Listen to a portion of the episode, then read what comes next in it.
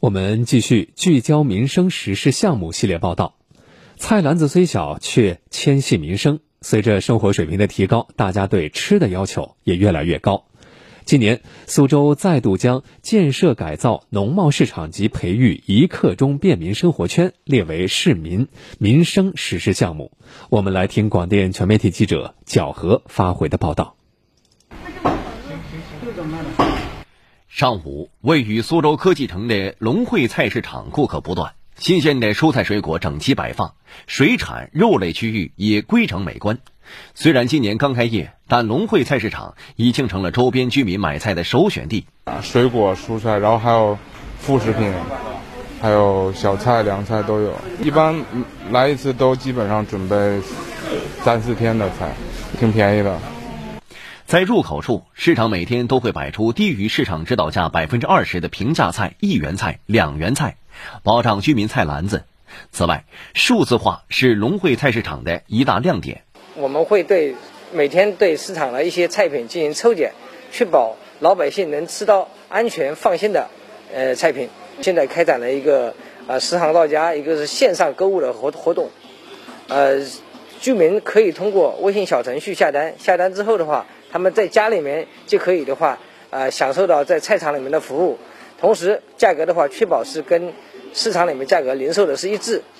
当然，现在还有许多菜市场不仅仅只能够买菜，还有许多便民的内容呢，也同步搭载进来。比如说，我们现在所在的衡山社区的星运菜市场，除了能够买菜，在这里还有许多的早餐店、理发店、药店、社区卫生服务站等等。可以说，只要来到这儿，生活中大部分的需求都可以一站式搞定。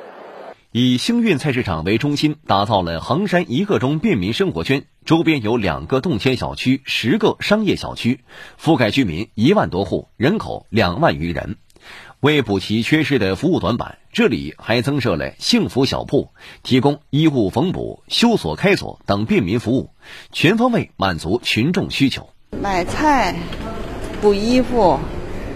基本上，你看楼下那些商铺、超市都都挺全的啊，挺方便的。以前要走很远的，就直接买菜就过来直接修了。我们链接了辖区的很多的这个共建单位资源，所以把相关这些所有的十五分钟生活圈需要涵盖的内容都放在里面了，让他们以就是呃服务来替代租金的一个方式落地到我们这个菜市场。同时呢，我们也引入了相关的一些律师呃律师进社区啊，服务更加更加的充实。今年，苏州建设改造十六家农贸市场及培育一刻钟便民生活圈三十个的目标任务均已顺利完成，累计新建和改造各类业态网点三千零八十二个，直接或间接带动所有商业网点新增就业人数十五点零九万人，生活圈内居民综合满意度高达百分之九十七。农贸市场呢，聚焦条件差，并且是优先改造多年未改的是这种硬骨头。围绕多种便民服务的集成和市场内外环境、市场软硬件条件的升级，有效提升了摊位的规整美观水平、居民购菜环境和城市的形象，实现了消费场景和服务的升级。明年呢，我们还将继续改造不少于五十个农贸市场，并以农贸市场为核心，再建设三十个一刻钟便民生活圈，确保全市群众获得实实在在的便利。与实惠，拥有更多的获得感与幸福感。